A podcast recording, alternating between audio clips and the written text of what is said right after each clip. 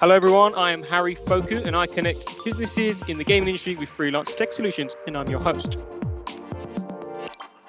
Welcome to another installment of the Evolution Exchange podcast, Web3 edition. Today, I'm joined by Ake, Andreas, Lenny, and Warren to discuss the challenges in building a Web3 game. Before we begin, let's start with some introductions. Ake, do you want to kick us off? Uh, sure. Uh, thanks for having me here uh, on this podcast. Um, so, Ake Andre, I'm the founder and, and, and CEO of Crypto Games, and uh, we are a studio based in in Umeå in northern Sweden. Um, and uh, yeah, we've been uh, chugging on our project for like it's like one and a half year now.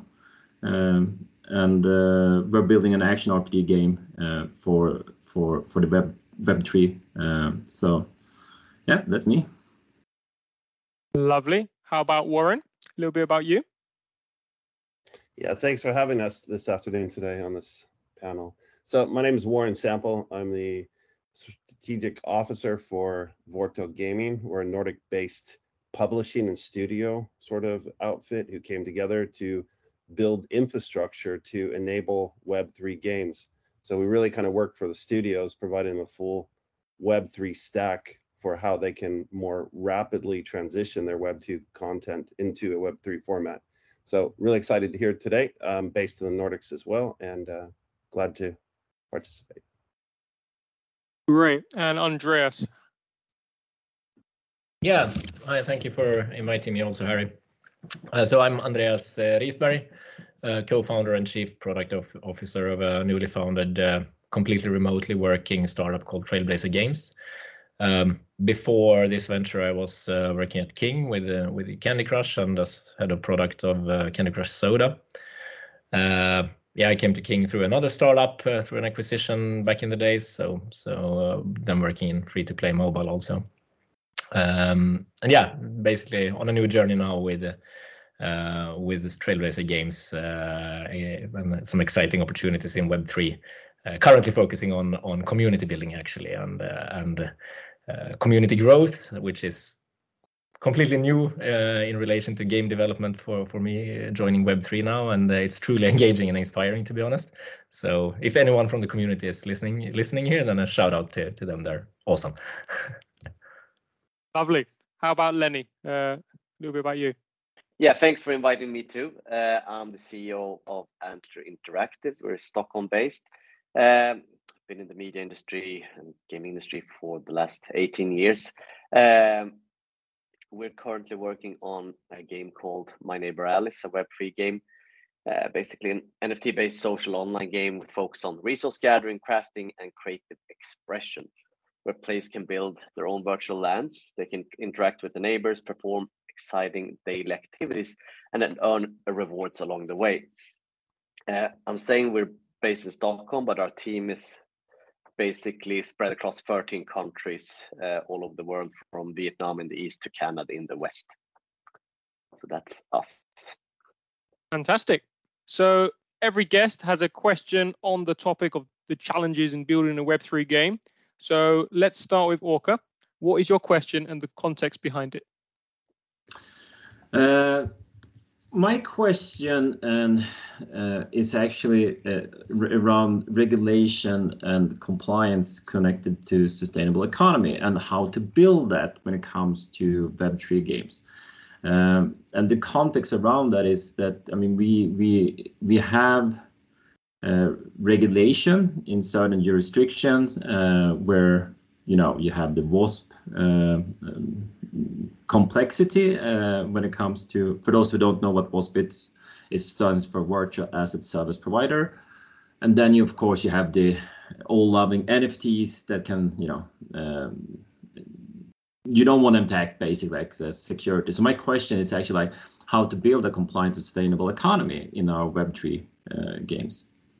Um, curious to to hear uh, what the Andreas Warren and, and Lenny are thinking about this. Uh, this particular topic. Awesome. Andreas, what do you think? Okay, so um, first to the chopping block here then. Okay, thank you, Harry. Uh, yeah, I mean it's it's a very complicated and and many faceted question. I think um, so. my, my personal experience is uh, of course more on the product and the design side of things rather than compliance so yeah bear in mind don't take any of this as legal advice but eh, on compliance and regulation i think um, some and again this is not necessarily our approach but some propose of course to for example avoid dividend like or voting like mechanics to avoid this regulatory scrutiny that comes with the view of, of uh, digital assets as securities, right? Um, you mentioned already this can vary vary by jurisdiction, of course. So, of course, you need to setting up an organizational structure. You can consider uh, consider where where you incorporate and how you do that. Of course, uh, again, I'm not going to give any legal advice on that, but it's uh, it's some considerations, of course, uh, when it comes to regulation and um, and compliance. My personal opinion is more that a lot of these mechanics, like if you talk about dividend likes or voting like mechanics, for example, they are very core and central to many of the the purposes or setups of many DAOs, like uh, decentralized autonomous organizations. So, so I think you need really need to to make careful considerations in how you want to approach this. To be honest, I think uh, uh, where you set up, how you do it, to, to solve for what what your core use cases are really.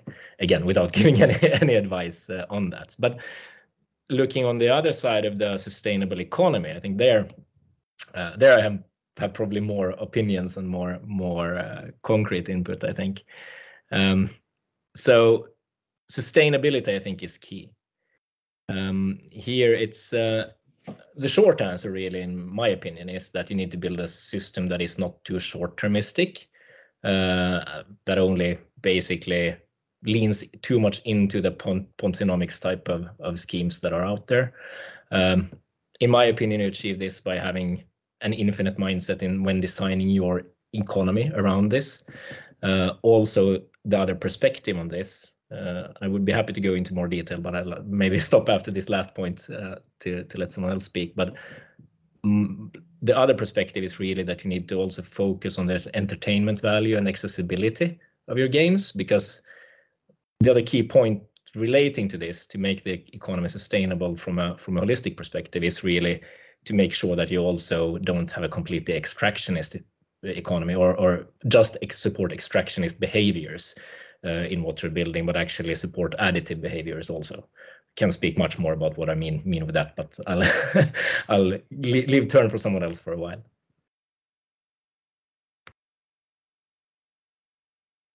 Warren, what do you think? Yes, that's a great question. You know, I, I like that old adage that uh, simplicity scales, complexity doesn't. And I think when you come to regulatory matters, it's often quite complex. So um, talking about sort of building great quality games that are a sustainable from the user's point of view, from the studio's point of view. Um, regulatory concerns definitely need to be, you know, addressed and taken care of.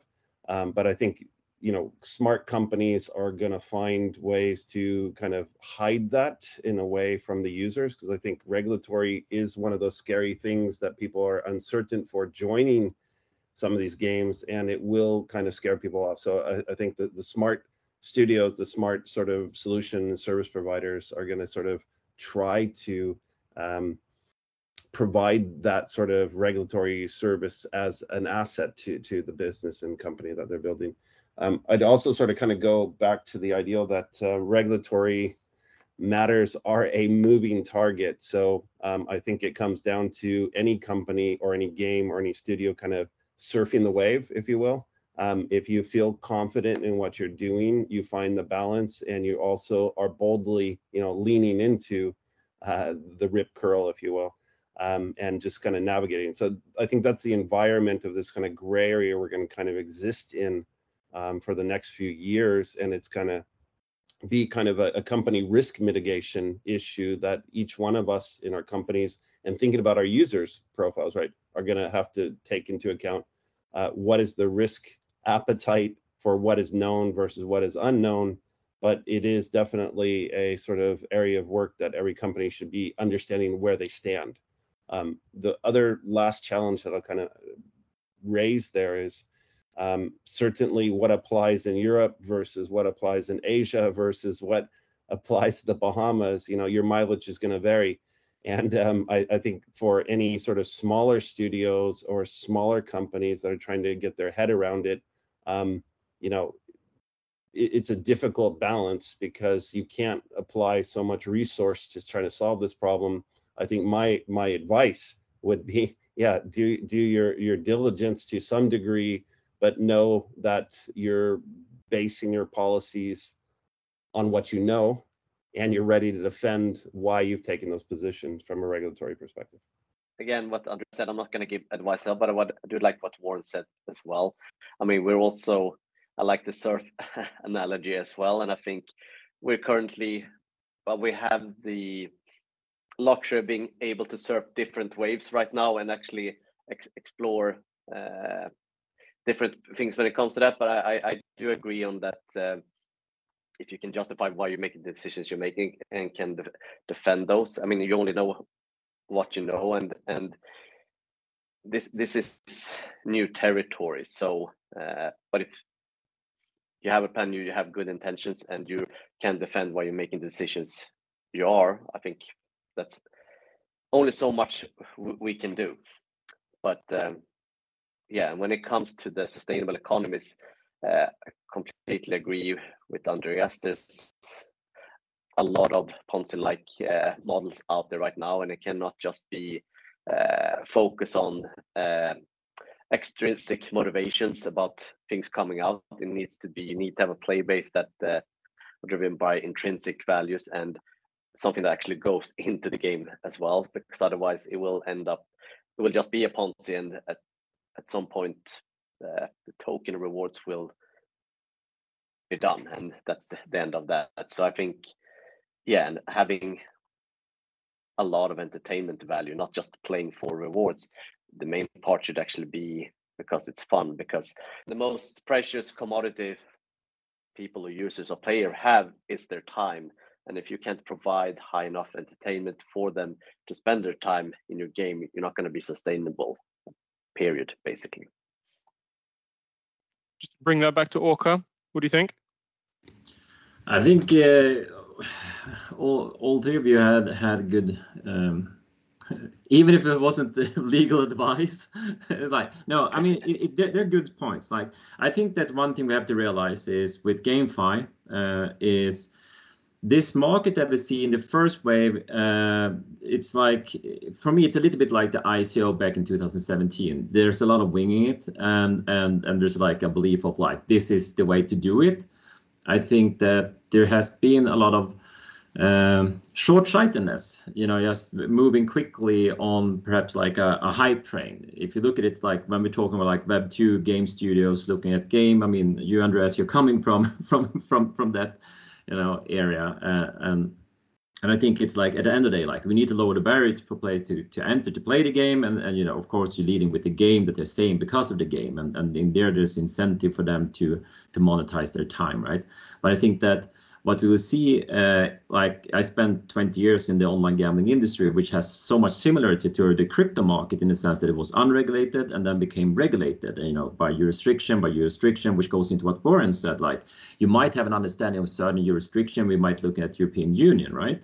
But uh, and we might know how to act here. By doing wouldn't mean this necessarily means the same in US. Um, so I think uh, one one way to approach and look at this entire uh, market is that you need to be agile. Like you might have to come to the uh, conclusion that my game that I am building is is from a regulatory standpoint, it's you know okay to be in Europe, but it might not be in US and and so on, uh, which is what's happening with the online gambling industry. Uh, and I think that uh, when it comes to building that sustainable, it's just trying to to to to have a firm standpoint, as as Warren was mentioning, build uh, your economy model around that, and of course, don't don't fall into the trap that Andreas was pointing out, like just just draining your economy. Like that's, um, I mean, we know it's that that's like a Ponzi setup. If you have nothing, nobody that contributing to the economy, it's it's kind of like okay, how long is this going to, to, to stick around? So I think that we will see a lot of changes uh, happening as more traditional web studio comes in, who has, I guess, uh, to to uh, much um, to to a, to a higher degree a compliance mindset, right? Uh, and that we will see this uh, mature this entire vertical. So um, that's at least my view of it. But um, yeah, like it. Now I think we should move on to the next question, which is actually nicely linked with I feel like sustainable economy. So let's come to Andreas next. What is your question, uh, and what is the context behind it? Yeah, okay. Yeah, nice uh, segue there. Yeah, I think these are two questions that definitely overlap. Uh, there are several perspectives on my question, though, but the economy is definitely one of them. Uh, so the context is really that um, coming into Web3, uh, there's so, uh, at least I see so many benefits and opportunities within this new paradigm. Uh, also, the like blockchain technology supports so um, many new disruptive and interesting models within when, when building games, right? So, but really, we shouldn't uh, forget what we've learned so far, right? And what's working and what do we know? Uh, not reinventing the wheel either. So the question is really, what can or should Web3 take with it and learn from from free uh, previous free to play models? Yeah, sorry. uh, if you don't mind, Andreas, I'll I'll, I'll go for that one uh, to start with. Um, I think there's so much to learn. Look, like when you look at free to play, um, I mean, uh, from a from a studio perspective, look, you you you need to build something that is that you also make a profit from. That's that's reality. You you cannot just give everything out for free and and, and your company is making zero profit. Uh, but I think that bills goes like when you're looking at retention. Retention is the key for monetization, uh, and I think there's like there's mechanic depending which kind of genre of games that you are building. Um, for example, I guess it's easier for me to speak from where our standpoint in terms of action RPG games. I mean, like look at the game like uh, you know Diablo, Path of Exile, like proven mechanics that we know that is that is helping uh, is like like seasonal resets. You know, your league sets every three months. You have like an economy reset, uh, which I can go deeply into why you need to have economy reset. I mean, just from the top of it, it's just, and, and I, this is something to all Web3 studios out there. Like, if you have an economy, it's it's worth to have that mindset. That like, I don't think there's any studio in the world that can release a game that is perfectly balanced. I mean, every studio is going to make some some some skill, some item to OP or whatever, and you need to rebalance them. So like I, I think that is just a friendly advice. But but then in terms of of, of these retention uh, mechanics that are out there and what is you know when you look at free to play, it's like how do they keep the engagement of these players uh, for for a longer period of times, and how do they reward these uh, these these players? Uh, not everything has to be uh, regards to to to money.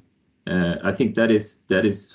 I mean, if you think of free to play in Web two, you it's not like you can withdraw something that has a economy of value. That's not the, the normals, but still they managed to do it in a really great way. So I think that yes, depending on what you're building, look at the the leading games in the Web two game uh, out there and what you might have been building and what kind of mechanics they're doing in order to keep the retention of the players. I, I think there's a ton of learn to do there. I'm going to challenge you, Ake. Do you have any examples of a cool mechanic that you think would be good that you could learn from?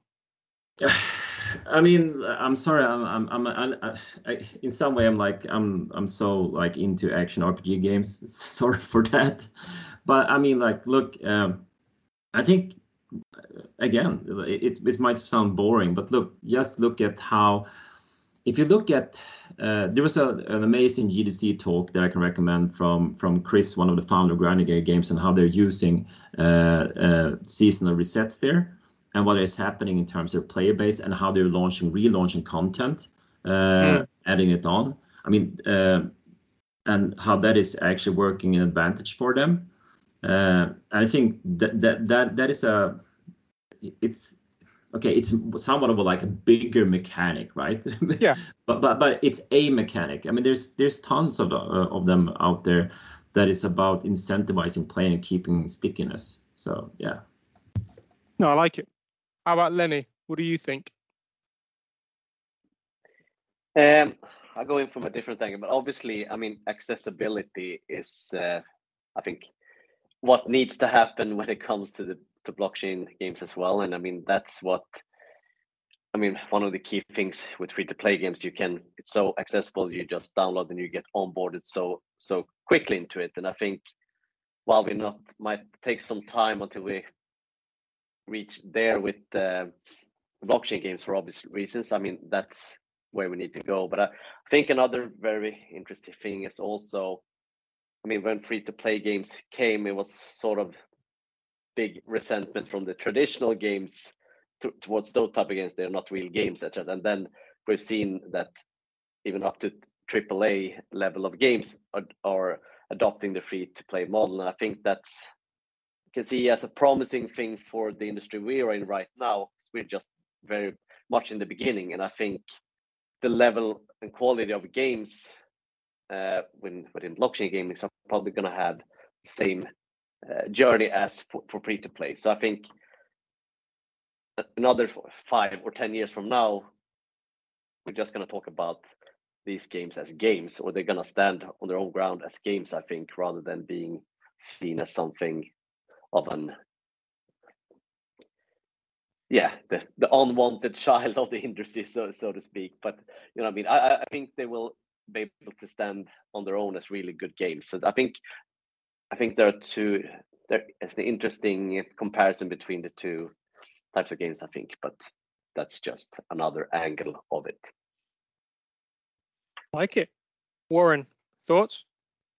Yeah just briefly there's sort of three things and i'll touch back on what lenny said earlier you know. What does Web three need to learn from sort of Web two and free to play games? Um, number one, the game's got to be great, and uh, there, there's a lot of examples out there. Again, it's early days, like we talked about. We're experimenting a lot, um, but uh, getting great games that just happen to have the added advantage that uh, they're also ways to accumulate wealth. You know, that's the the bonus, and that's got to be the motivation for for to really satisfying the players. So great games that um, are extended in value through the assets ownership, right? That, that's number one.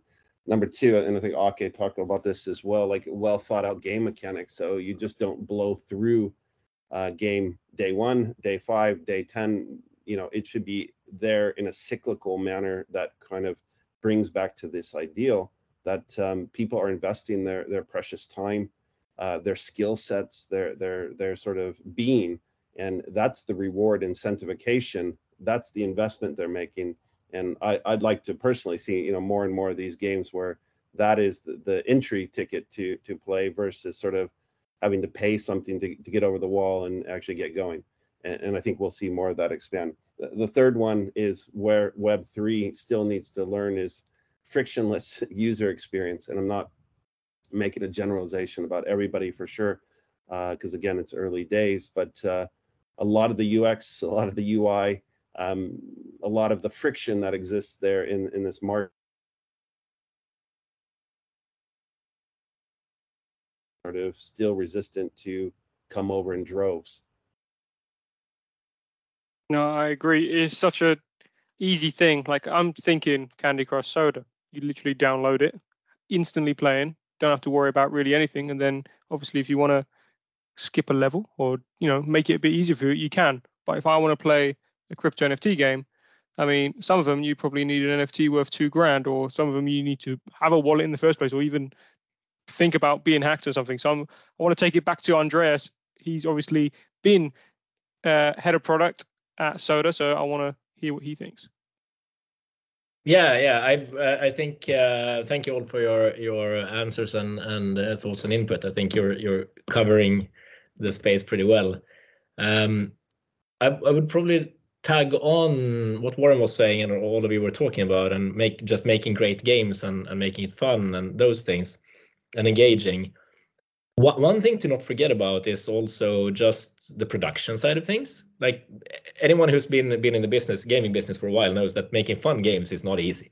like it, it takes many tries, many attempts. It requires iteration, and this is kind of where Uh, where some of the the challenges also in in the new setting of developing games in in in Web three very transparently and openly, where one of the things that I'm not bringing with me, but that I'm learning personally, is is how do we communicate around roadmaps, for example, and these types of questions. So, but I'm bringing with me the production experience also of of it's it's hard to make good games, right? Like that's that's one thing, one perspective on on the fun side of things, uh, or or great games uh, type of type of question. Where, yeah, I I actually would would like to emphasize that even more though that that in order to not just build an extractionist economy where where um, where most players are there to to get something out of it, but you also need need to give something back to many that are even even prepared to to pay for the entertainment value. I think that comes only with mainly really two things or three really, and you mentioned all of them. It's it is it is about uh, about making good entertainment. Uh, it is about having a, an economy that can actually support all of that, uh, which I think uh, most free to play models already have solved for in many ways. And it is also, and this I don't want to go too deep into, but because it actually relates to, to something we'll probably discuss uh, in a while. Uh, the accessibility and onboarding of, of reaching how do we reach masses here really? And the, it's really the, the friction uh, in onboarding to to to blockchain that also is a challenge here to some extent. So yeah like you mentioned harry on like coming from from from a very very kind of a casual uh, games uh, games approach it's like that's really the onboarding is so smooth. There's so so many ux considerations in in getting getting people into your game uh, that uh, at least uh, a trailblazer will take with us uh, when developing games. Um, yeah, I think I'll, I'll, probably stop there. I could, could, go on for an hour more about the the taps and sinks needed in, in an economy to, to actually actually make it work well in this system, but but I think we'll uh, need to leave some room for for uh, a few other more questions also, right? Yes, very wise. Like I mean, it's just such a weird thing. I was thinking about now. It's like 99% of people who play free to play games are putting money into the game there may be 1% of people who are trying to illegally sell the currency on a black market. But in Web3, everyone, as I know, 99% of the players going in is like, I'm going to make money out of this one day.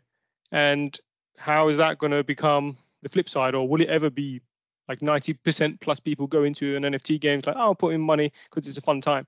I mean, that's the dream, right? From a gaming studio perspective. I'm just wondering, how does that look like? And if the best case scenario in a couple years is it literally just a normal game with the fact that the currency you know can be uh, legally you know change market to real money. It's just i don't know what that's going to look like and i'm going to follow your journeys and find out. Awesome. Uh, next question guys. Let's change direction a bit slightly. So lenny what is your question and the context behind it? Yes maybe this one is more applicable to us than the rest of you. I don't know, but as we decided to put all game logic on chain, uh, how to uh, how to avoid bots and bad actors in your game is the question I would like to ask to you. I mean, we have our own rules and uh, way of navigating that, and I'm happy to share that afterwards. But I would like to ask the question to you: How to avoid? How do you deal with uh, bot attacks and such when you designing your games. Awesome. Let's start off with Warren. What do you think?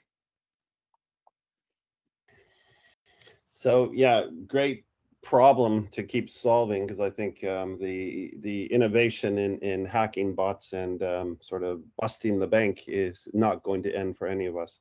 Um, at Vorto, we don't build games per se, but uh, we deal with a lot of studios who are trying to solve this problem. And um, certainly this goes back to I think what we've talked with certain studios on how they design their in-game economies, like that things cannot just get from A to B to C in straight lines. You've got to sort of figure out how to build economies that sort of really make people work. Now, whether that's putting the time and effort before they sort of uh, reach some kind of balanced rewards, or whether steps that are not sort of so logical in in the sort of exploration of the game um, that would be kind of a little bit more random, but at least it would be at the control of the user. So um, some basic mechanics, I think, are defenses there, but I think this is um, just sort of temporary gaps because the white hat, black hat hacking communities, um, they're going to be very active here, and uh, I think we're we're going to have to keep keep rethinking this quite often. Andreas, what are your thoughts? How are you trying to think about this? Yeah, so so more more concretely, this is a, a challenge we're dealing with more on a uh, when it comes to uh, the community growth and building we're doing right now. So it's not not an in-game question for us right now, but in building the community. I mean, obviously, we have uh, whitelist spots going out and so on. How do we avoid bots bots um, uh, working for those and so on? Um, so a couple of things that come to mind there is strictly now I'm speaking more from the community building perspective, where where it's also prevalent with with uh, bots and bad actors trying to uh, get access, basically. Uh, in the community building specifically, in the early stages especially, I think it's very important to be mindful and do it systematically and carefully. Um, by doing that, you can get the right type of committed users in so that you don't, uh, you really want quality here. You don't want quantity in the early stages to, to begin with right? At least that that's that's our approach. Uh, if you get quality in, they can also self-manage and regulate pretty well. You have a strong moderator setup, for example, that uh, quickly gets rid of both toxic people, like for, for for example, bad actors, and also bots very early. Um, stay on top of things. Uh, this also help, helps drive a great vibe in the community, uh, which I think is very important for for all of this to to flourish, really, right? Um, and then more technically then also, which do apply to what Warren was talking about also, is that, for example, for our uh, whitelist spots and those types of, of um, uh, tasks and quests and stuff that we have, uh, you shouldn't use growth techniques that kind of increase or incentivize the use use of bots or facilitate that. Like you should be smart about it, whether it's uh, so basically smart engagement design, which I think is to some extent what Warren was talking about also uh, several forms of authentication you can use. But one of the things that has been very successful for us, and, and believe me, we have we uh, funny anecdote. Just uh, this weekend, we actually went into the top. Uh, uh, top social rankings because of the quality of our community growth. Uh, top social rankings on uh, on playtoearn.net, uh, for example, and a few others of these rankings. So, so this is a proven concept already, as far as we are concerned to design quests, for example, where players need to read the white paper or participate in AMAs or watch our videos to answer questions on on what is uh, Eternal Dragons, our universe, what's happening there, or what's what is the team working on, stuff like this, uh, things that really isn't possible to crack for for a bot yet anyway. Uh, and this type I of this serves many purposes. It's yeah, it's covering for bad actors that don't want to do that work and aren't engaged. It's uh, uh, to some extent. Uh, it it cover it uh, protects from bots, but it's also great content and community building and engagement, right? So taking a very interactive approach to to all of that, I think is is at least so far our recipe to this. Uh, even if it's not yet going as far as uh, protecting us in the game for the on-chain uh, logic and so on. Like, yeah. I like it. Uh, Åke, I've been through one of those quests that Andreas just uh, describes. Uh, I'm wondering what your thoughts are. I think uh, uh, Andreas covered pretty much like uh, do's and don'ts when it comes to community building. Uh, I can only, you know, the way I can only speak from us from our studio and how we're looking at things when it comes to the game because I think that is the next level, right? Uh, now I'm going to flip this a little bit upside down. You see, uh, with our team, we have uh, like we used to run secondary market uh, for for like RuneScape, Diablo, and, and, these games. And one of the challenges that I just when it comes to building Web3 games, it's also like you don't have just a centralized economy. You have a sec, you know, it goes outside the game, right? And something that you probably don't want to hear is that uh, there is also a need for bots in like the Web2 environment, right? Whereas like when they're spending collecting stuff, because the consumption will always outperform like what you're supplying. If you if you don't have any production, then you don't have a secondary market. You can check this up uh, on like previous games that has a secondary strong secondary market, like um, RuneScape and and and uh, and Diablo for that matter. But the thing is this that so, uh, but then how do you actually uh, tackle this? Because if you look at this, if you build a game which has a barter economy, Uh, I mean, there's always going to be some players that have time. They have time to do the grind, and there's some players that don't have the time, but they have the money to buy what they want to have, right? Uh, and then how do you then protect your, your game is not filled with uh, a lot of bots well that comes to the skill I, I, don't remember who mentioned that but it's like but it goes into actually what andreas was uh, mentioned like by doing engagement in in your community and you're building how you can build a community. So that there has to be you know something that is clear that bots cannot do. So if you build uh, for example a game that where you're collecting resources and and and you need to also have skills to understand where these resources are and then how they're being traded. So like it's knowledge about the game and how you build a game system inside there. Uh, that can mitigate a lot when it comes to in-game bots now, our game is not completely on-chain. We're building a Web2 game where there's you know uh, opportunities for players to move items to Web3, and we're making sure that the Web2 are uh, you know but the Web3 is the future that they're, the stronger items basically. So the players are incentivized to move in them uh, um, to NFTs, right? Um, I think things like because Warren, you were mentioning something around that as like how you're building the game systems, like how the game is being built. That can mitigate uh, bots definitely. Uh, I hope that gave some some answers. Yeah. No, it does. Before I bring it back to Lenny, Andreas, you have something to say. Yeah. So so I think um, in game also i think it's worth remembering. And th this is uh, again uh, the venn diagram of our questions this is also smack in the middle i think. It's uh, uh comes back to in if you have uh, traditional free to play economies as an example and those types of games uh, some require more cheat prevention than others right? And and kind of the typical obvious things to do is is to actually build into your game the typical cheat, cheat prevention systems that you feel are needed including for example just capping capping the grind right? Like uh, if you cap the grind and uh, the you control uh, those levers then at least you can can uh, uh, can cap the potential that anyone could extract in in this type of economy by using bots right? If again uh, assuming here if take take Åke's kind of paradigm of slightly leaning into into this also I think it's important to at least at least have those types of, of restrictions on your system no matter what. Uh, also, that goes goes into even if we wouldn't even consider bots. I think it's important. Going back to also how do we make fun and engaging games? Well, my belief is that that uh, session pacing and uh, helping the players manage themselves to some extent is also important because otherwise I mean, I've seen plenty of systems where players uh, retention is bad because they just burn out, right? I think that's still true, even if you're playing for for for an for earning something or other reasons.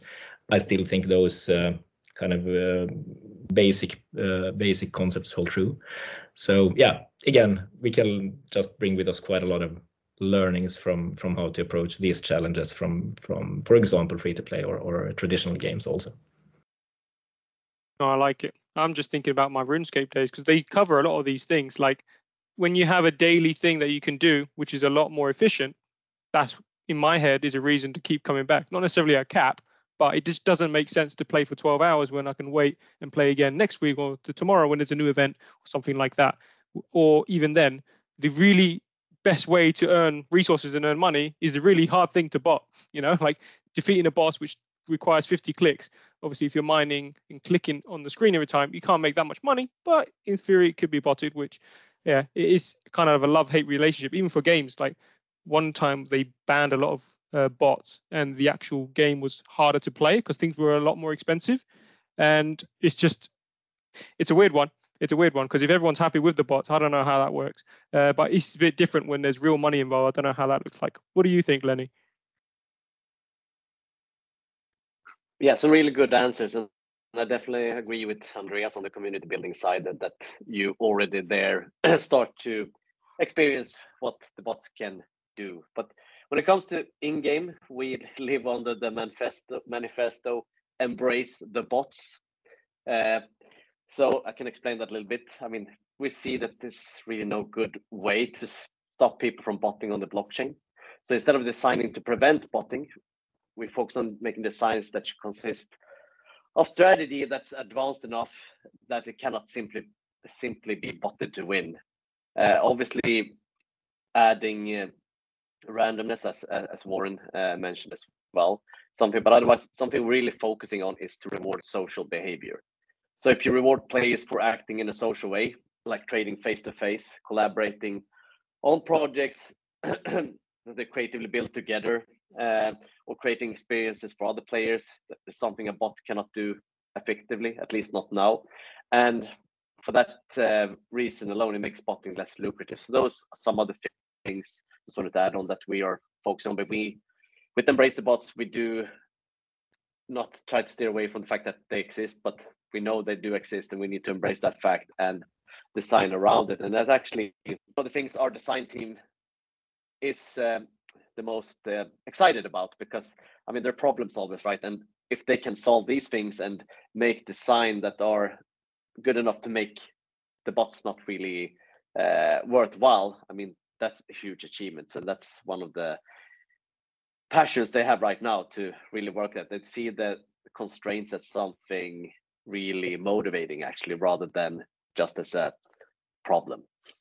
So, but thanks for all the good answer, and also like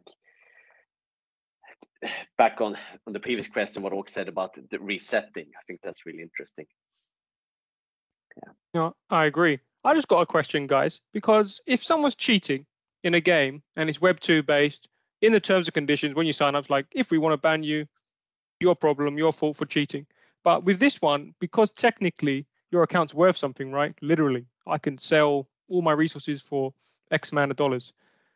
Is that anything you guys are thinking about? If you wanted to like ban someone for just cheating, like they just did a cheat, are you guys thinking it's like, oh, I'm going to get sued by my player because I got, he's like, you banned me for no reason. You're trying to steal my money. I don't know. Is that ever, is that something anyone's thinking about? Like, uh, that's an interesting one. Um, the, I don't know if it's going to answer your complete question, but it's like at the end of the day, like the game itself belongs to to the studio, right? That where they're using the items. Like, I mean, there's good and bad side, obviously, when it, everything moves over to Web three, and and I think at the end of the day, you. it is the per, like the player owns the items, right? But um, yeah, it it creates a tricky situation, obviously in terms of like, do you do you then block that user account? Like your characters cannot be used, but you have the items because they were doing something legal or yeah. I mean, it's I think these things will also um, start to grow as we as we mature this this this industry. Uh, but it's a really good question. I'm just thinking before uh, give it to Warren. I'm just here's an example. Let's say I find a little bug and I can duplicate and make a thousand NFTs. Uh, but that's on my blockchain, right? What are you going to do? Like you can make maybe make those NFTs not work in the game anymore because they were cheating. What do you think, Warren? Well, I'm not sure about that, but Harry, I was just going to mention. I think you just planted the seed for a, another multi-billion-dollar industry, and that's uh, the metaverse lawyer. So, uh, well done on your part. Uh, uh, that's funny, Andreas. Yeah, just to to your specific example, I think uh, you try what you should do. I think is try and prevent that through having a good bug bounty program, just as an example. So that's prevention rather than what do we do afterwards. But just on that specific example uh, would be my advice. I like it. Yeah, rather than punishing, we reward the people who help us. I like it. Awesome. So let's move on to our final question. Warren, what is your question? Yeah, so we've talked a little bit today about uh, some of these answers already, but uh, maybe in aggregate here. Web3 we know is in still early days and we're all experimenting a lot, but uh, what do you guys think is sort of, you know, the trigger, the conditions for mainstream adoption, especially in game finance?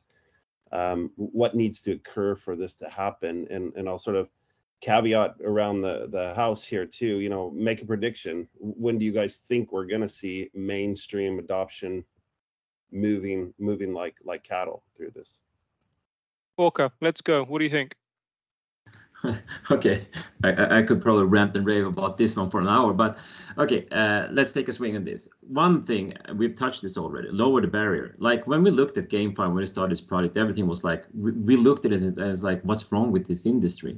Why need you whole NFT assets or some crypto tokens? I remember the first time I was trying to buy a Bitcoin, that was freaking scary. And it's like the entire crypto vertical has just been so naive in their mindset. Is like, okay, but building accounts where you need to hold NFTs and something to get access to the game. Why would you alienate so many players from ever taking that step? I mean, we need to, to just remove that. And I think that we have been touching that at the end of the day, your game should be able to stand on its own two feet without crypto. It's fun enough to play, and you should be able to compete on the, you know, like it may be like in the future Steam or or, or in apps or whatever. Like it has to be that good of kind of game, and I'm I'm confident that we're going to see this, you know, coming down, um, you know, coming in in the future, and I think that when at least our view on it is that. Uh, uh, centralized platform may be Steam. Like we know that Steam said no to NFTs. Like uh, yeah, uh, last year's like they made some public statement about that. Uh, one can argue how much that is true or not, but and then Epic say like, yeah, we're gonna take it. We, we, we're, we're NFT friendly. But look, the, the, the, it also boils down to like um, compliance and regulation. I mean, why would they risk their gigantic billion cash cow? And to piss off SEC or something else by applying something that is not perhaps strictly um, okay on their platform. I mean, they don't need to be first. They just need to be right in in, in those, you know, uh, uh, on on that part. So I think that as as we're we're getting more, um, um, you know, sane like games coming out there that are not complete like Ponzi schemes and and they're like leading with the game first and like they're lower the barriers that I mean basically if Warren or Andreas or Lenny didn't know anything about crypto at all they could just play the game have a fun time and then they're incentivized to try out something that also happens to be web3 that has a user good user experience and good user uh, you know interface. I, think that is what needs to happen. It's what's going to happen. How long it's going to take, I don't know. Uh, my guess, you know, maybe like five years we'll have more mainstream adoption. Um, and I I think that this this kind of I, don't remember who mentioned it, but this entire like new business model, if you so want to call it, with NFTs uh, or in this game GameFi with the you know it's just as free to play uh, back in the days. Uh, I remember Path was the first free to play on Steam. Everybody said you cannot do it. Like this is like epic fail. Everybody was used to like you you pay front up for a game. Uh, and, and look at Steam now, like, and look at free to play now. Um, and I think that what we will see is that uh, again like this will not be like web3 games with nfts and something special. It's like it, it will be games. Uh, and yeah. I love that. Andreas thoughts?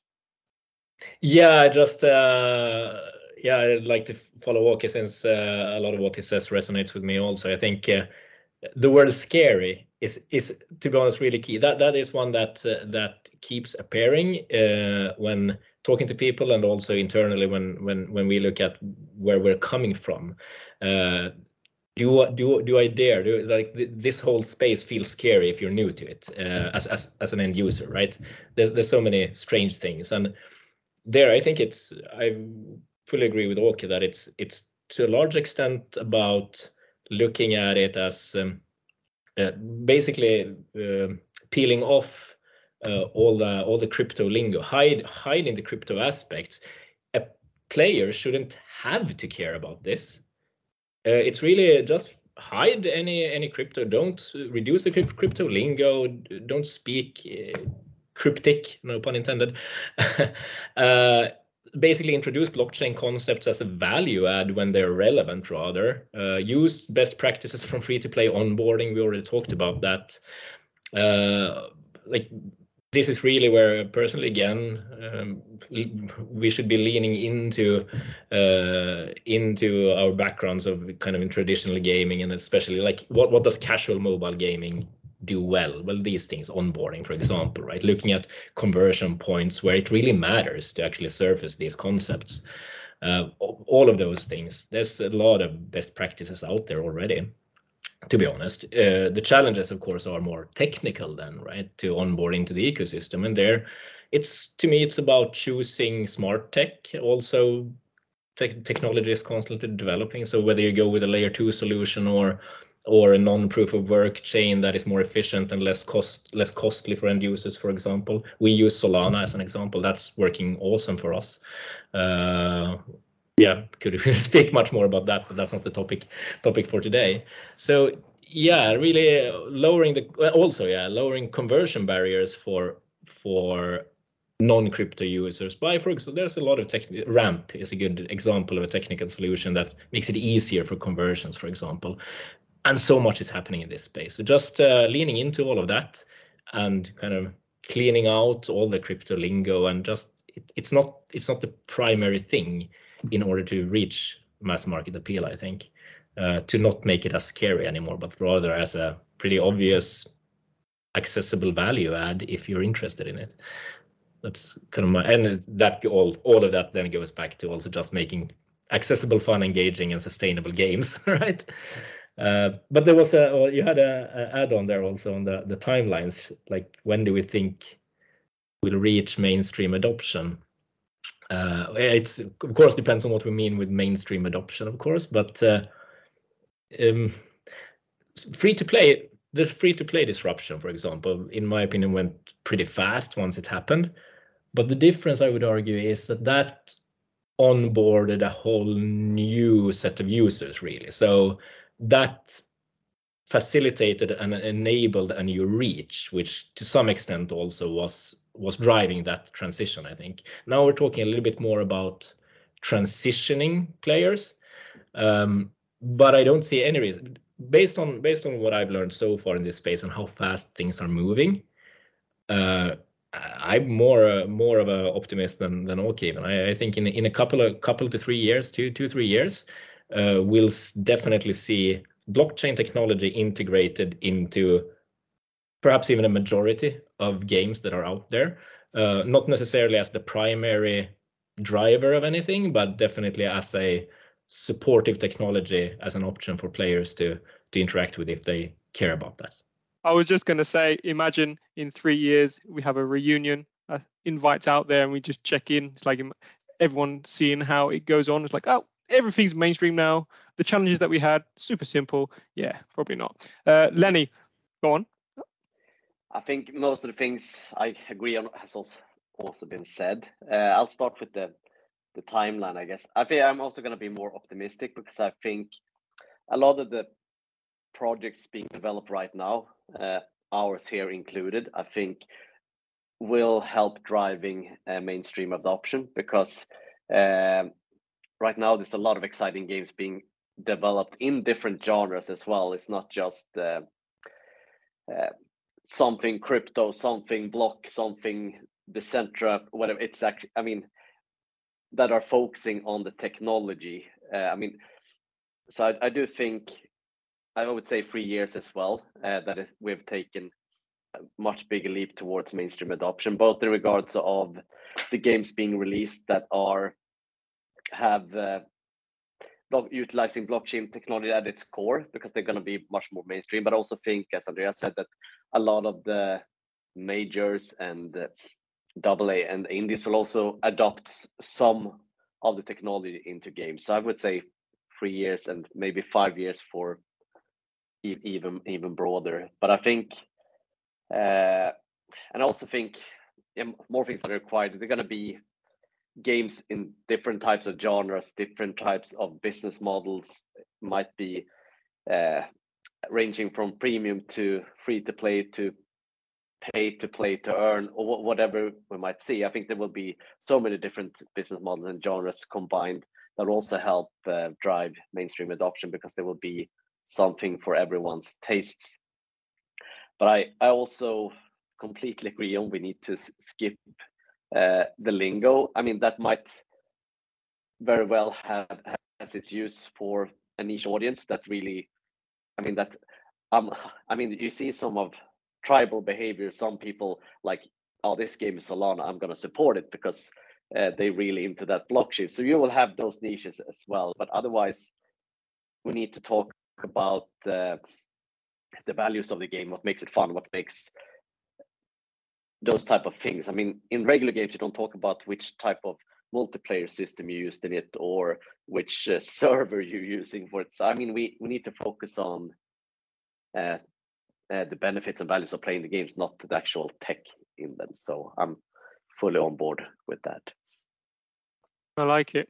Let's bring it back to Warren. How, how what are you thinking? How are you going to achieve? Because you're more on the publishing side of things. Because you're so you're probably thinking about this all the time. Yeah, so uh, I think we we kicked off part of this discussion earlier on with the the concept of sort of simplicity scales, and and I think Andreas and and Lenny both mentioned this too just recently here. Um, it's got to be easy. You got to not overthink it. You got to not even understand that you're dealing with blockchain. If we look at sort of three billion players that are are recorded now around the world, as you know, from casual to really dedicated, committed players in, in the next two to three years, let, let's say that's half the planet, and bringing half the planet over the, the Web 2 to Web 3 digital divide, if you will, um, it's got to be easy. Forming habits have to be familiar enough for how people operate today with an incentive upside to change the behavior a little bit, not a lot bit, a little bit. And, and I think that um, whether you're building a game from a studio perspective, whether you're uh, involved in the publishing side, infrastructure, whatever, it's all our collective goal to make the blockchain piece kind of be under the hood and make the value proposition really shine. So uh, I think I'm going to also make my prediction that sort of 2025, um, we're going to see a sort of tidal wave of sort of people earning and uh, feeling good about playing games. And and like Ake said as well, that you know uh, the benefit comes from doing something you love to do and then getting a, a benefit on top of it, right? It's cream on the cake. Um, so we will see those conditions, I think, in the next two to three years as well. I'm I'm very bullish and optimistic on that, and I also think that the change disruption curve is moving ever faster in in the areas that we sort of operate on. So that will bring the long tail of of the traditional gamers over the wall, uh, I believe the very last thing I would mention too, it's kind of fun. You know, we do something we love in this industry, and and uh, I I enjoy every day that how um, collaborative it is with different projects because uh, the success of any one of our projects means that the industry is kind of moving forward, and and we all celebrate that and and all cheer for each other. But it is also a reality. Coming back to this sort of adoption question, uh, people are both highly logical and highly illogical as as humans. And and I think when we talk about game finance and sort of making this easy for people, um, as long as we keep focusing on how do we drive value to our end consumer, our end customer, right? And that's going to be true for any business. We can just keep applying the same rule, looking out for them. And if we do that properly in our products and our platforms, they will provide the return favor and look out for our business. So that's really how we're going to grow, understanding the emotional side of people as well as the logical. And um, take care of your customers; they'll grow your business. That is as best positive note I could think of to end there. Uh, great. I just wanted to be a bit of a conclusion here. So I feel like we touched on so many good things. I don't want us to forget you, dear listener. As like building a compliant, like sustainable economy. I feel like a big thing there is you want to bring in a user who's going to be additive, actually put either resources, time, or actually money in the game. And if you don't have those users, you're going to have a really tough time and it'd be a bit more Ponzi-like. And in terms of like what you're learning from free to play, again, kind of links to what we were saying earlier, uh, just that onboarding experience and nailing that down, and just the monetization model as well. And when it comes to like bots and bad actors, making it so behavior that a bot can't do is the most rewarding it's basically going to solve your problem before you even have the problem, right? And also having those normal cheat engine, uh, cheat prevention stuff. And again, if you want someone to play a game, maybe not tell them, you know, it's like giving a manual book. It's like it's like, bro, I don't want to read this. You know, like you you can do that at the end, like the complicated part of the game, because some games you start and then you literally like, ah, oh, too many things involved. You just want to start slow, ease them into it, and then drop it later. And I love it. Awesome. So uh, we'll leave it there. Uh, this has been the Evolution Exchange podcast, Web3 Gaming Edition. I want to take this opportunity to thank Åke, Andreas, Warren, and Lenny for joining me, providing their insights into the topic. And thank you all for listening. If you'd like to get involved in one of our upcoming podcasts or just want to chat, reach out to me on LinkedIn uh, at Harry, P H O K O U. Thank you, everyone.